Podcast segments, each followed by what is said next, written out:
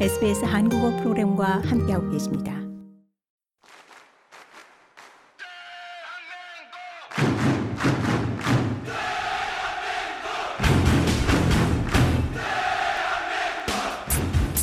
(2022) FIFA 카타르 월드컵 SBS 한국어 프로그램이 함께합니다.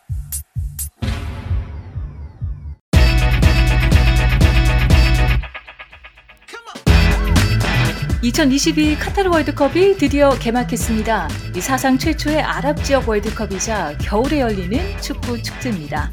이 카타르 월드컵은 현지 시각으로 11월 20일 오후 5시, 호주 동부 표준시로 하면 21일 새벽 1시에 개최된 개막식을 시작으로 이 다음 달 18일까지 이어갑니다. 저희 호주 공영 SBS는 2022 카타르 월드컵 64경기 전체를 생중계하는데요. 저희 SBS 텔레비전 채널과 온라인 스트리밍 서비스인 On Demand를 통해 시청하실 수 있고요.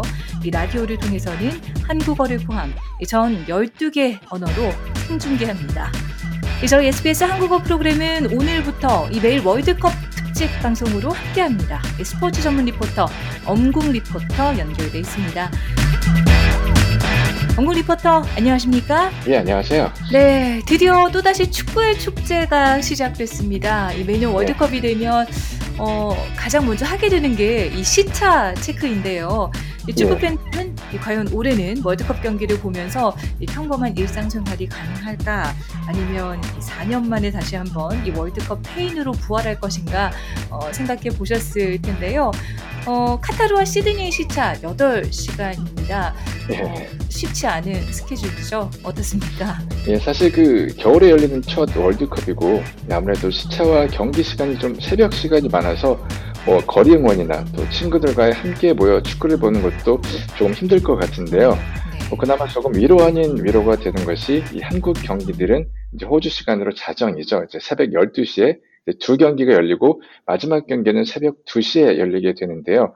주로 호주 시간으로 새벽 1시, 새벽 3시 또 그리고 아침 6시 경기들이라 아마 좀 월드컵 팬분들이 네. 상당히 많을 것으로 좀 예상이 됩니다. 네, 밤잠을 설치실 수밖에 없는 그런 스케줄일 것 같은데요.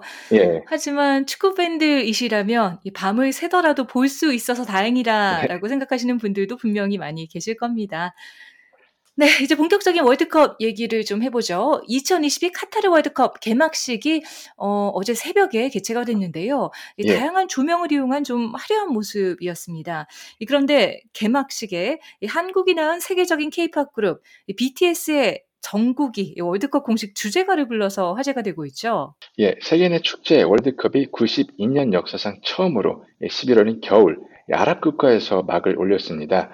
올림픽처럼 화려한 개막식이 카타르에서 진행된 가운데 세계적인 아이돌 그룹이죠. BTS 방탄소년단의 멤버 정국이 한국 가수로서 최초로 무대에 섰는데요. 개막식에서 월드컵 OST 공식 사운드 트랙인 Dreamers를 불렀습니다. 네. 이날 정국이 부른 그 Dreamers는 K-팝 솔로 가수가 처음 단독으로 부른 월드컵 공식 사운드 트랙으로 알려졌는데요. 공연이 나간 후에 한국 팬분들은 물론이며 외신들도 연이어 소식을 전하면서 다시금 세계로 뻗어나가는 K-팝의 위상을 실감케 했습니다. 네. 어, 개막식 직후 이 바로 개막전이 이어졌습니다. 이 바로 네. 카타르와 에콰도르의 경기였는데요.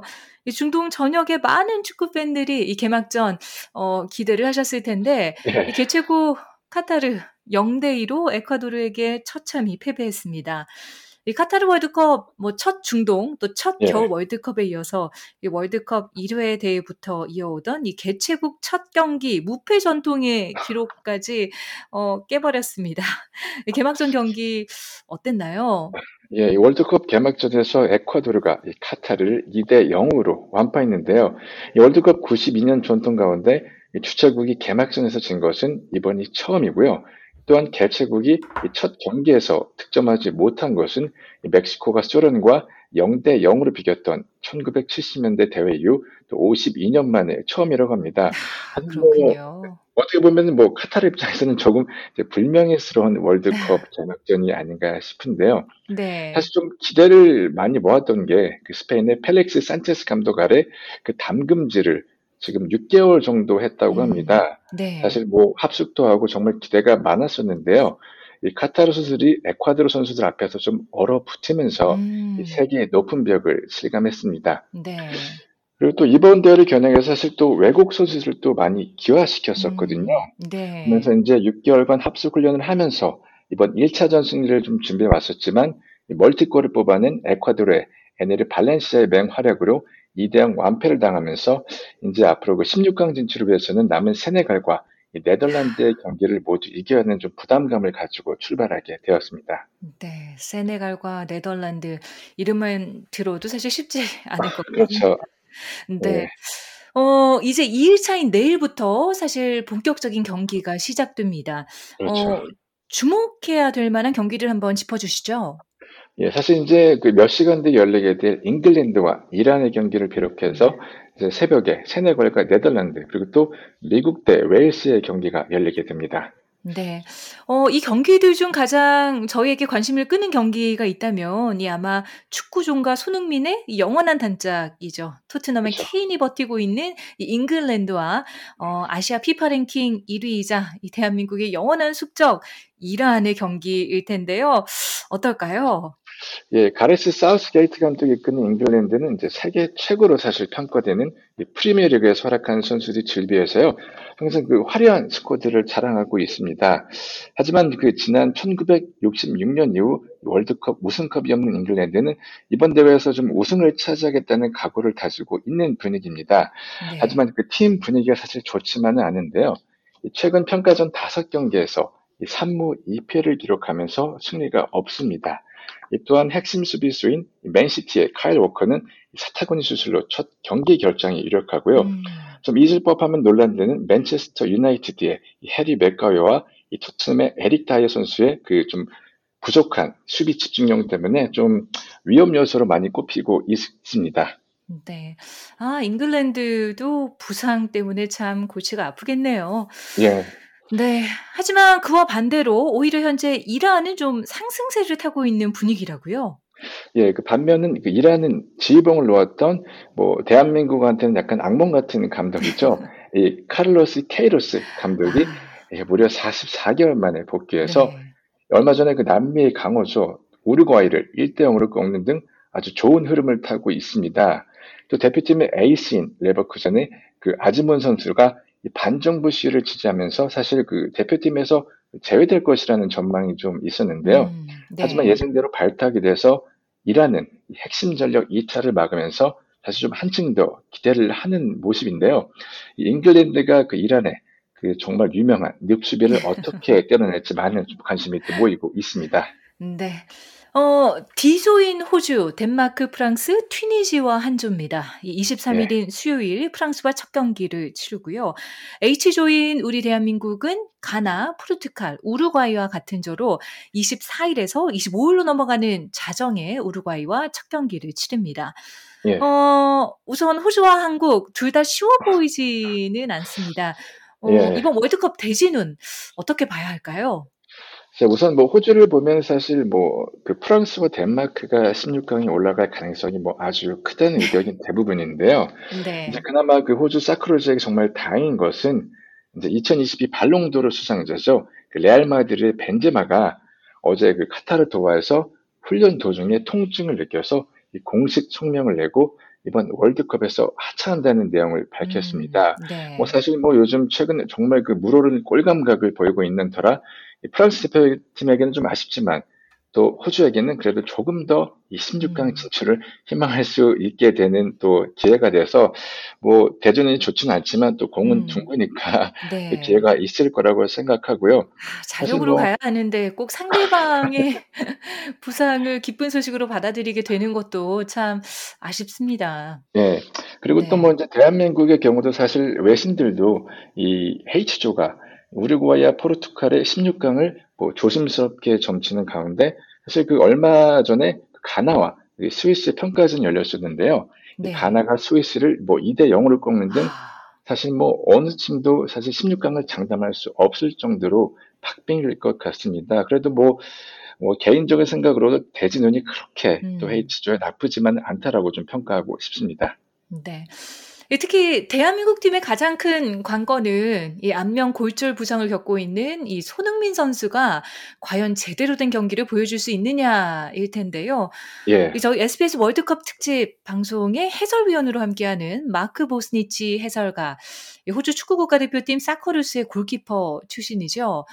보스니치아 씨는 손흥민 선수의 부상이 염려되지만 한국이 잘 해낼 것이다라고 기대했습니다. 같이 한번 들어보시죠. Um, everyone knows uh, about the dangers that South Korea provide. They're always very, very organised. Uh, they're in super physical condition, but they do have a player that can change games. That's Son Heung-min. And a little bit of a doubt after his uh, facial injury he suffered uh, for Tottenham against Marseille in the Champions League, but it looks as though that he should be okay. And I believe South Korea will be aiming for that. Um, they've obviously been the top team in Asia.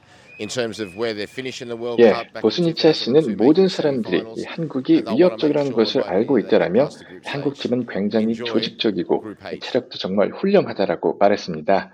예, 그러면서 게임을 바꿀 수 있는 손흥민과 같은 선수도 있는데 토트넘에서 챔피언스 리그 마르세유를 상대하며 얼굴 부상, 부상을 입은 것이 조금 염려는 되지만 괜찮을 것으로 보인다라면서 2002년 월드컵 4강의 저력을 지닌 한국이 분명히 아시아 최고의 팀이 된다는 목표를 지니고 조별리그 통과를 확실히 하고 싶어 한다고 믿는다라며 H조를, H조를 즐기라라고 음. 말하기도 했습니다. 네. 사커루즈의 골키퍼 출신 보스니치아 씨, 어, 한국의 조별리그 통과를 예상하며 굉장히 좀 긍정적인 네, 예. 말씀을 해주셨습니다. 그러면서 한국 팀의 핵심 전력, 우리 손흥민 선수에 대해서 언급했는데요. 어, 어, 현역 선수이지만 이번 카타르 월드컵에서 한국 KBS 방송의 해설위원으로 데뷔하는 이 구자철 선수는 이 손흥민 선수에 대해 이 부상도 안타깝지만 어, 이 손흥민 선수에 대한 이 높은 기대에 대해서 좀 선배로서 많은 걱정을 했습니다. 예, 같이 한번 들어보시죠. 그런 거죠. 어, 흥민이는 우리나라의 얼굴이에요. 전 세계를 홍보할 때 대한민국 축구 대표팀 하면 어, 모든 전 세계 팬들이 손흥민을 찾고요. 그만큼 책임감이 높아졌어요. 그 부분에 대해서 어, 축구인으로서 축구 선배로서 어, 항상 안쓰럽기도 하고요. 짊어져야 될 짐이 너무 크기 때문에 또 한편으로선 큰 기대를 하고 있는 것도 어쩔 수 없는 것 같아요. 그래서 그런 거죠. 대한민국 대표팀 유니폼을 입으면 이 안에는 어, 우리나라 국기가 그려져 있고요. 우리나라 엠블렘이 그려져 있어요. 그 의미는 정말 대한민국을 대표해서 뛰는 거기 때문에 흥민이 또한 대한민국의 자랑스러운 한 선수로서 어, 팀과 함께 국민들에게 최선을 다하고 희망이 있는 그런 경기를 어, 해줬으면 좋겠다라는 생각을 해요. 네, 구자철 선수도 앞서 호주 사커르슈의 골키퍼 출신 보스니치아 해설위원처럼 한국의 조별 통과에 대해서 긍정적인 전망을 밝혔습니다. 어, FIFA 랭킹으로 따지면 조 3위가 맞고요. 음, 멤버 스쿼드로 따지면 사실 객관적으로 볼 땐 개인적으로 조에서 꼴찌가 맞아요. 근데 우리는 4년 동안 벤투 감독 체제에서 감독과 선수의 굳건한 신뢰를 바탕으로 최종 예선을 잘 통과했고요. 이번 월드컵을 왔거든요. 그런 과정을 봤을 때에는 우리 선수들이 2등 안에 들어서 조 통과를 할 수 있을 거라고 저는 자신하고 있어요.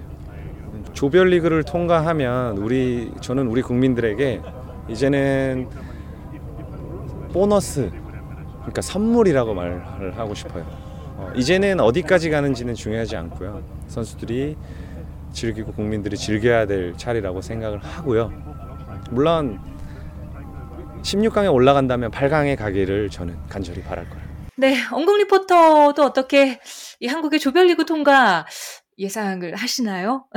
뭐, 예, 사실 희망적인 예상이긴 하지만 네. 아마 한국이 2승 1패로 올라가지 않을까 조심스럽게 또 예상하고 있습니다. 네. 사실 뭐 H조에서는 다들 뭐 이제 호날두의 포르투갈을 우승 후보로 점치고 있긴 한데요.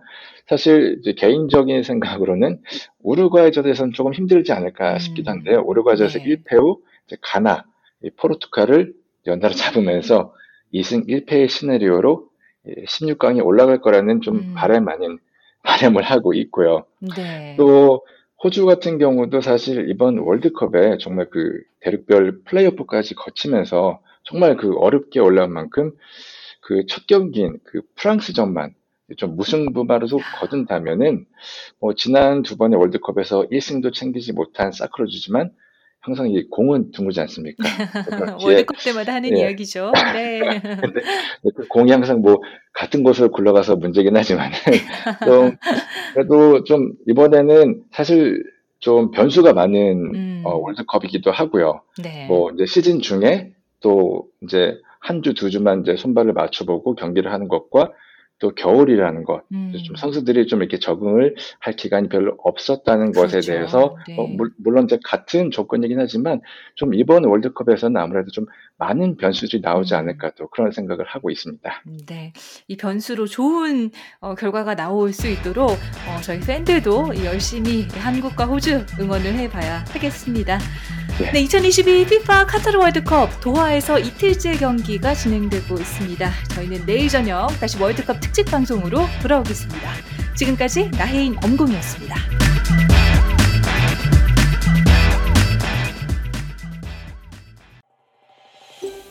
더 많은 이야기가 궁금하신가요? 애플 포드캐스트, 구글 포드캐스트, 스포티파이 또는 여러분의 포드캐스트를 통해 만나보세요.